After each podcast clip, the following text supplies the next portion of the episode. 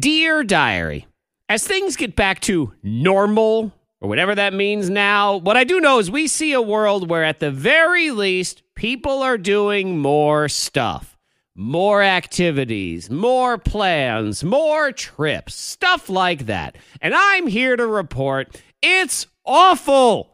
Oh my God, there is so much stuff. Kid baseball, dad softball, kid dance, wife working, travel plans, work events. It's just never ending. And yes, while it is good that we are able to get out and do things, I gotta be honest, I had to miss the coronavirus. Okay, I don't miss the actual coronavirus or thinking we're all gonna die or having to wipe down each individual item from the grocery store because you thought it had deadly cooties on it. Oh, that was the worst. I stopped buying bananas simply because there's too many of them in a bunch to have to wipe down. So I don't miss any of those things. But I do miss the big pile of nothing we all had going on. I remember when plans consisted of some random person in your neighborhood deciding to play piano every night for 10 minutes and the neighbors all standing there 200 feet away from each other while you gathered. And as far as plans went,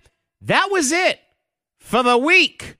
Shoot, that was considered big plans. Now, every day feels like one of those time-lapse videos where, where they show people walking around all fast while the sun rises and sets at super speed. Except that's real life now, buzzing around like a bunch of bees making honey. For the first time in my adult life, I'm genuinely excited for the kids to be on summer vacation.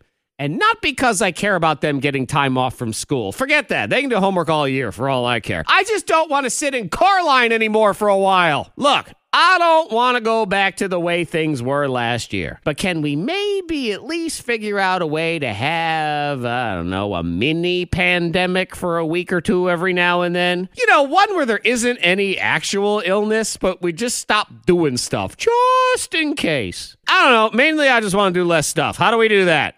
Till next time, diary, I say goodbye.